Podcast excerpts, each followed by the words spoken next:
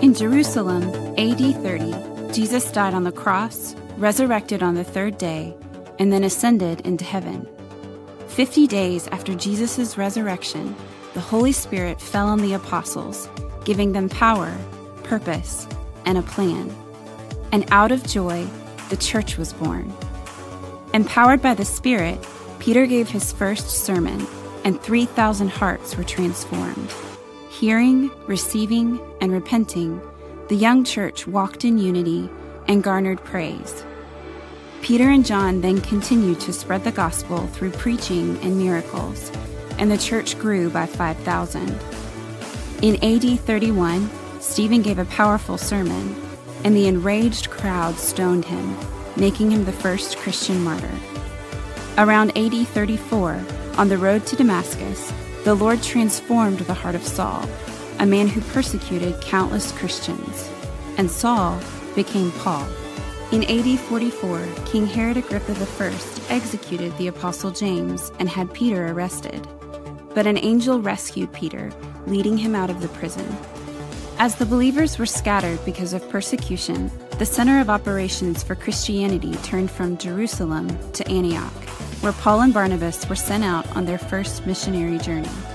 On his final missionary journey, Paul traveled through Galatia, Phrygia, and Ephesus, encouraging the disciples in the cities.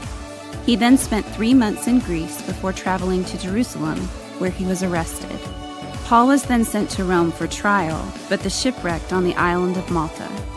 When he finally arrived in Rome, he lived there for two years before Nero ordered his beheading. And after 28 chapters, the story of Acts came to an end. Yet the story of the gospel didn't stop there. Out of joy, the church multiplied. In AD 80, Christianity spread further to the countries of France and Tunisia. Twenty years later, the first Christians were reported in Algeria and Sri Lanka.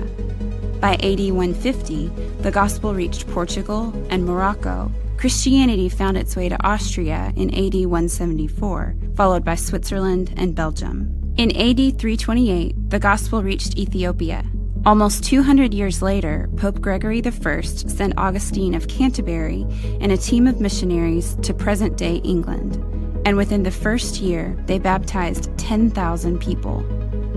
In AD 635, the first Christian missionaries arrived in China. In AD 740, Irish monks brought the gospel to Iceland but it wasn't until AD 900 that missionaries reached the country of Norway. Out of joy, the church multiplied. By 1200, the Bible was available in 22 languages. In 1491, missionaries arrived in the African Congo, with the first church located in Angola. A few years later, Kenya reported its first known Christians. Meanwhile, in Spain, Pope Alexander VI wanted to send Catholic missions to the New World. As a result, Christopher Columbus took priests with him on his second journey to the Americas. In 1531, Franciscan Juan de Padilla started his mission work in Mexico City. By 1550, John Calvin sent French Protestants to reach the people of Brazil. In 1640, Jesuit missionaries finally reached the Caribbean, landing on the island of Martinique. Out of joy, the church multiplied. The early 1700s saw the rise of the Great Awakening in America, where both George Whitefield and Jonathan Edwards stirred revival throughout the colonies. In 1845, the Southern Baptist Convention formed in Augusta, Georgia, and decided to take the gospel out west. Thirteen families settled on the Texas plains, establishing Holford Prairie Church. In 1937, the Baptists had multiplied into hundreds of churches by then across Texas. There was a church formed in North Grand Prairie, Texas. 17 people huddled in a little 15 by 25 building in a place called the Shady Grove Cemetery, and First Baptist Church of Shady Grove was formed. Later, it became known as Shady Grove Baptist Church. Here's a little congregation that same year, having received some land donated for a building, the men of the church are leveling land to build on where their church was built. Their history said that the men leveled the land and the women spread out lunch. Over the years, their building came to look like this. On March 10th, 1974, after several pastors from their beginning, Pastor Olin Griffin became their pastor. A new pastor had pastored before at First Baptist Church in Johnson City. He wore a cross around his neck. He loved Jesus. And through his leadership, they began to have some late night prayer meetings. Some gifts of the Spirit began to operate, and it wasn't long till they were invited to leave the Dallas Association that they were part of. On December 18, 1974, that wonderful little building burned down.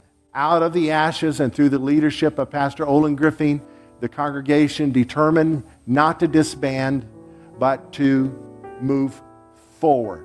Spring of 1975, having been ousted from the state district that their church was part of, Shady Grove Baptist Church simply became known as Shady Grove. This is a picture of their second building. This is the building they were in when Yvette and I joined them in 1987. Come a long ways from there to here, right? What a blessing. This is the inside of the building. It was in April of 1987. My wife and I were sitting on the back row. We were visiting them for the second time. And I turned to Yvette and I says, This feels like home. It was kind of like the word home was just on my heart. Just kind of there, home, just stamped there. And they were singing a new song. I still remember to this day. It came to an end. Pastor Olin stepped up to the microphone and pointed at the back row of the balcony, right where we were sitting, and said, You're home. Welcome home. That began glorious days in that church. It was like a school of worship and a school of the word, a wonderful blending of the two. In 1990, a group in Granbury, Texas had been praying about being a church, and towards the end of that year, Shady Grove Church agreed to help them. They had their first public meeting at Ken and Barbara Smith's house. Yes, this church began in a Ken and Barbie house. At 788 Hidden Valley in Western Hills Plaza. The house is still there to this day. Here they are on their second Sunday to meet together as a congregation. From there began a relationship that connected the two churches, the big church and the baby church. We were so blessed to be connected with them. So 11 years later, this place was built. And it's our ninth location, but this one's ours and it's paid for. Can you give the Lord some praise? Amen.